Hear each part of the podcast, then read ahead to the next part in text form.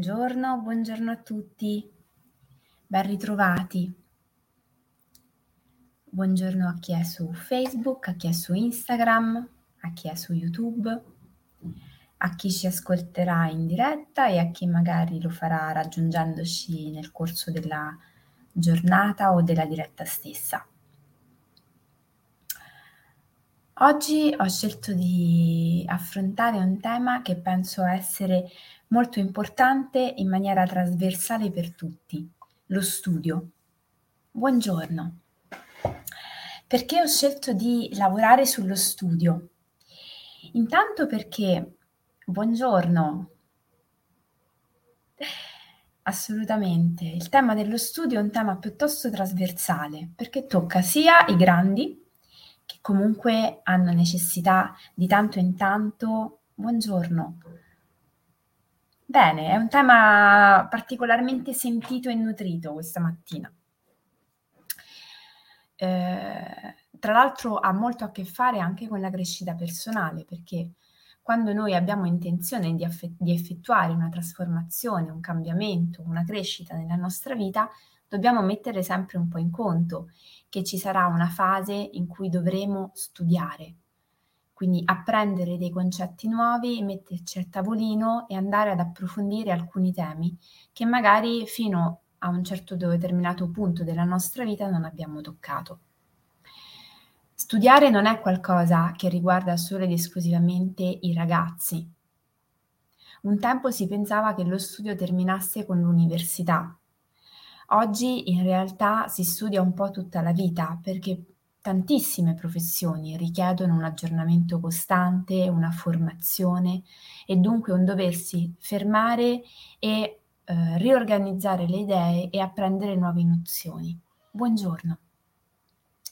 Iniziamo col dire che per studiare bene occorre sicuramente dedicare del tempo e delle energie e avere slash trovare un proprio metodo di studio.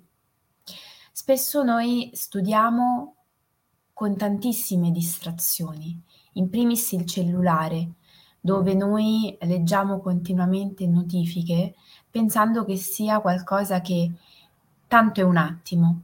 In realtà quelle continue micro distrazioni ci fanno perdere l'attenzione, diminuiscono la nostra soglia di concentrazione e ci fanno in realtà fare tantissima fatica nel rientrare e uscire costantemente dalla materia che stiamo approfondendo. Per studiare occorre impegno, ma innanzitutto individuare uno spazio nel quale poter studiare in tranquillità e un tempo. Lo spazio, lo dicono sempre, ma lo sottolineo a grandi lettere, deve essere uno spazio per noi confortevole, comodo, luminoso, gradevole, silenzioso, ci deve anche piacere, perché studiare in un posto scomodo che non ci piace, dove non ci sentiamo a nostro agio, inficia sulla nostra capacità di ricordare, apprendere e studiare a, dopo aver individuato lo spazio, che magari se stiamo lavorando su un determinato esame, concorso, prova da sostenere, cerchiamo, possiamo per esempio pensare di dedicarlo per tutto il tempo dello studio senza mettere continuamente a posto le cose, è un ottimo modo per richiamarci costantemente lì. Individuare uno spazio e fare in modo che sia nostro e impegnato H24 al nostro studio del momento può essere molto utile. Intanto ci fa anche risparmiare del tempo, ma poi ci consente, non appena ne abbiamo la possibilità, di sederci a tavolino. Dopo lo spazio il tempo, l'altro aspetto fondamentale per lo studio. Un tempo che deve essere organizzato, Intanto è importantissimo definire il tempo che io ho a disposizione per lo studio, in termini di scadenze e in termini proprio pratici quotidianamente. Cosa intendo per scadenze? Se io mi sto preparando per un esame, se io mi sto preparando per un compito in classe, per un'interrogazione, o semplicemente mi sto ehm, dedicando tre mesi intensivi ad approfondire un determinato argomento. Quello è il tempo che io ho a disposizione per arrivare alla fine del mio percorso formativo, dello studio di questa materia. Poi è importante andare a definire qual è il tempo che io ho a disposizione quotidianamente, sulla base dei miei impegni. Quanto tempo posso dedicare allo studio? Fatto questo, vado a verificare che il tempo che io posso dedicare allo studio in termini di ore e anche di giorni che mi separano dalla scadenza che avevo individuato prima è sufficiente.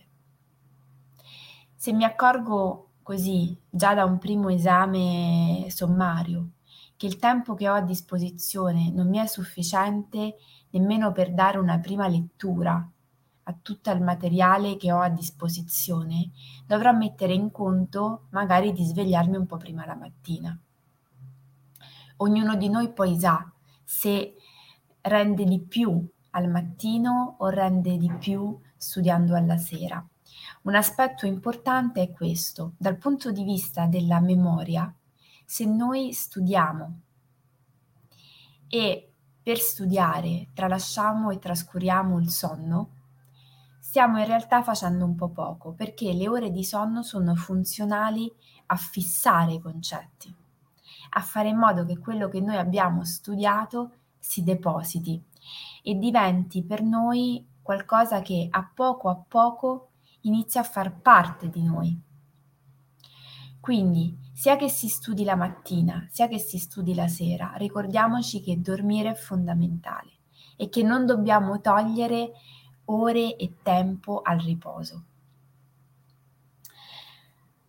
Un altro aspetto importantissimo è organizzarsi il tempo in delle sessioni di studio, soprattutto se si va avanti un po' con l'età e non siamo più degli studenti liceali alle prime esperienze universitarie, dobbiamo tenere presente che la nostra capacità di mantenere alta l'attenzione e la concentrazione su un determinato argomento piano piano va scendendo. Questo è fisiologico per tutti, ma più si va avanti, complici anche le distrazioni, le preoccupazioni, i pensieri, oltre 45-50 minuti, si fa molta fatica ad essere totali in quello che si sta facendo. Questo non è qualcosa sul quale dobbiamo rimproverarci, ma piuttosto un punto dal quale partire per organizzare le nostre sessioni di studio.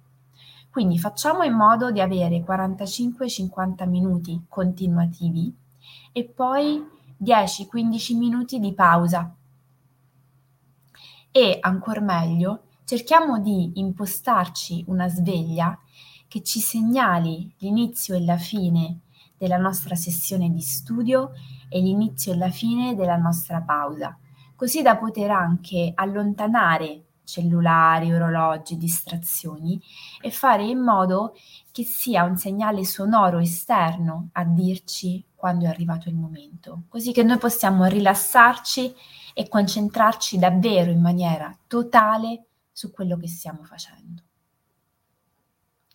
Abbiamo definito lo spazio, abbiamo definito il tempo, ci siamo organizzati il tempo che abbiamo a disposizione. Bene, ora andiamo a organizzarci il materiale. Per la prova, per l'esame, per il concorso, per uh, il recupero a scuola, qual è il materiale sul quale dobbiamo andare a studiare. Abbiamo libri, abbiamo dispense, abbiamo articoli. Bene, in una prima fase è fondamentale organizzare un po' tutto il materiale che abbiamo a disposizione, oppure tutto il materiale su cui sappiamo che dovremo andare a fare il nostro studio approfondito. E una volta messo tutto di fronte a noi, cerchiamo di organizzarlo. Per esempio, per me è sempre stato molto pratico organizzare il materiale dando priorità ai libri di testo, in seconda istanza agli appunti, alle dispense prese eh, durante la lezione. In ultimo, i miei appunti personali rispetto alla materia e poi gli articoli. Qualcuno fa per esempio al contrario, prima legge le dispense e magari se non si è seguito direttamente il corso, l'esame, la materia può essere utile perché ci dà un'idea di quali sono gli argomenti più importanti per quella determinata eh, sessione, per quel determinato argomento, i libri, i nostri appunti, gli articoli.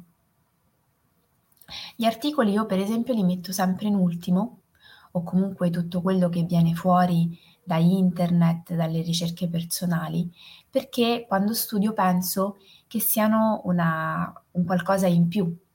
Poi è ovvio che è fondamentale avere ben chiaro che cosa ci verrà richiesto, su cosa dovremo effettivamente prepararci. Lo spirito della prova, quale sarà? Su cosa saremo valutati? Sulla nostra capacità di ricerca? Sulla nostra capacità di selezionare informazioni?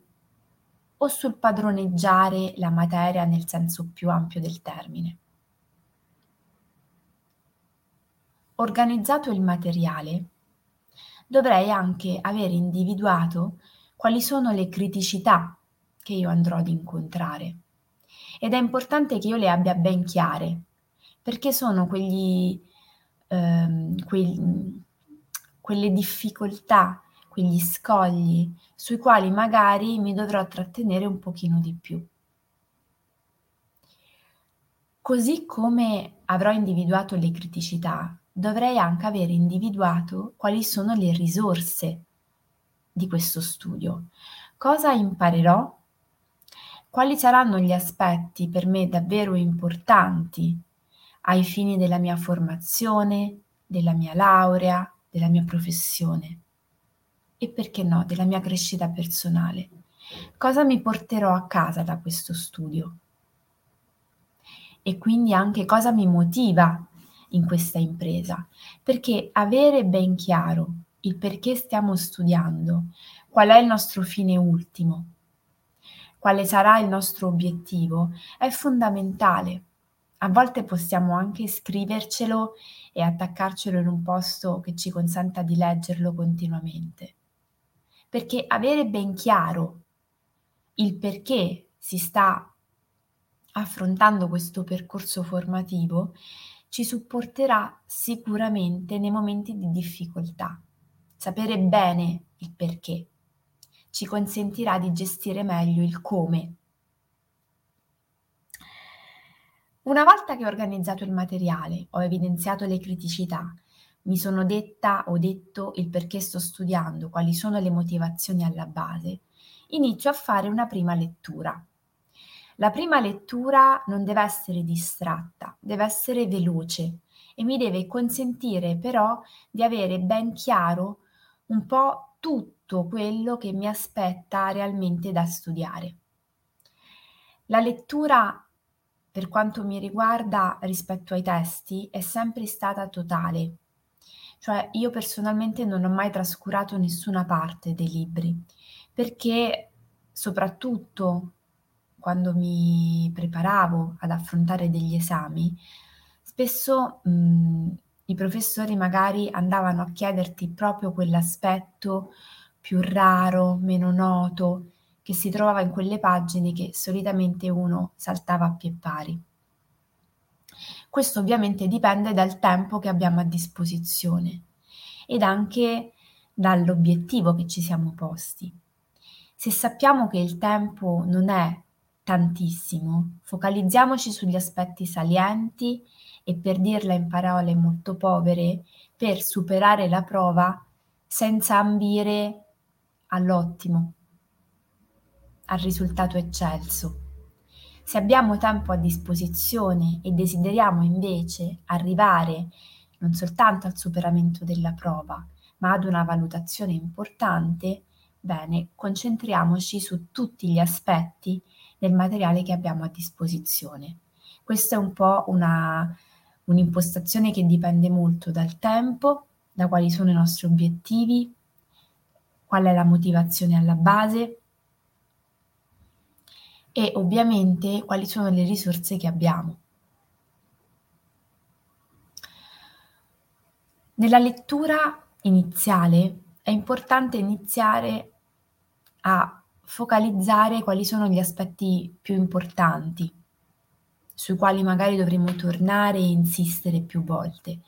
Questo lo possiamo fare aiutandoci con delle sottolineature, con degli evidenziatori, con dei post-it, via libera ai colori che magari ci aiutano a memorizzare meglio anche proprio graficamente la pagina del testo, l'argomento, ci aiuta ad avere delle connessioni rapide ai contenuti.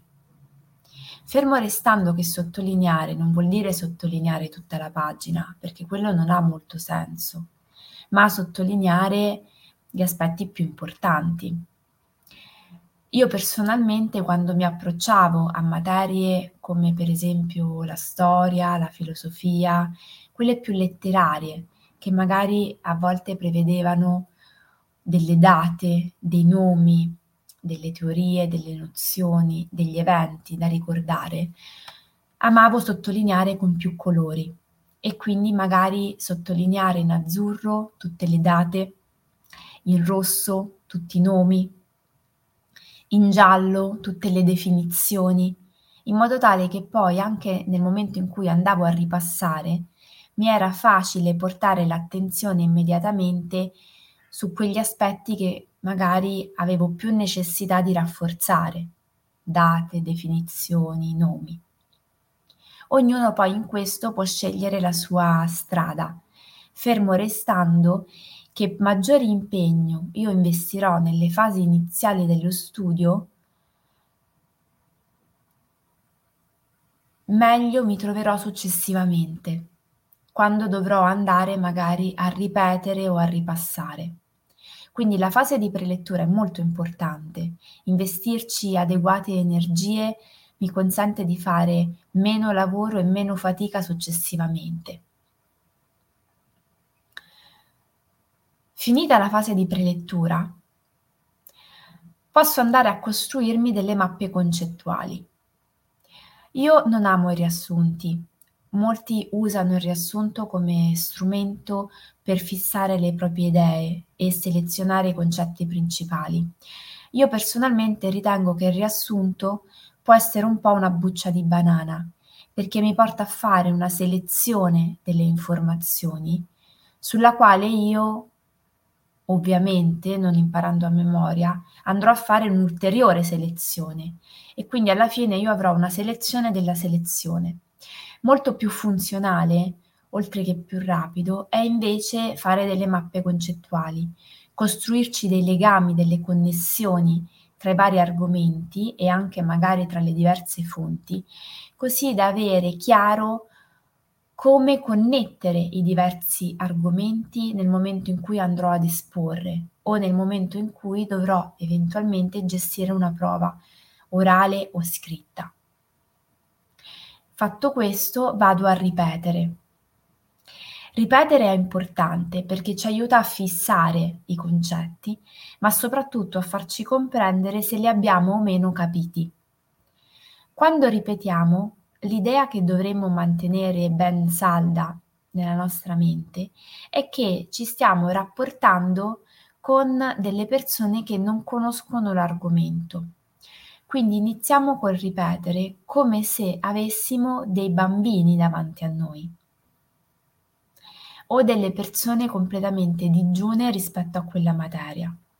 E cerchiamo di focalizzarci anche sull'utilizzo di una terminologia che sia tecnica e che poi via via debba essere spiegata a chi abbiamo di fronte, così da rafforzare dentro di noi il lessico ma anche la proprietà di linguaggio del perché veramente si utilizzano certi termini piuttosto che altri. Imparare a memoria non è funzionale, però se sappiamo che ci sono degli aspetti con i quali faremo molta fatica e ci può tornare utile impararci una frase a memoria, utilizziamolo ai fini strategici, fermo restando che dobbiamo essere consapevoli che di fronte a un'interrogazione l'imparare le cose a memoria non ci aiuta perché non ci consente appunto di fare le connessioni che invece sono tanto spesso richieste durante gli esami, le prove, i concorsi e così via.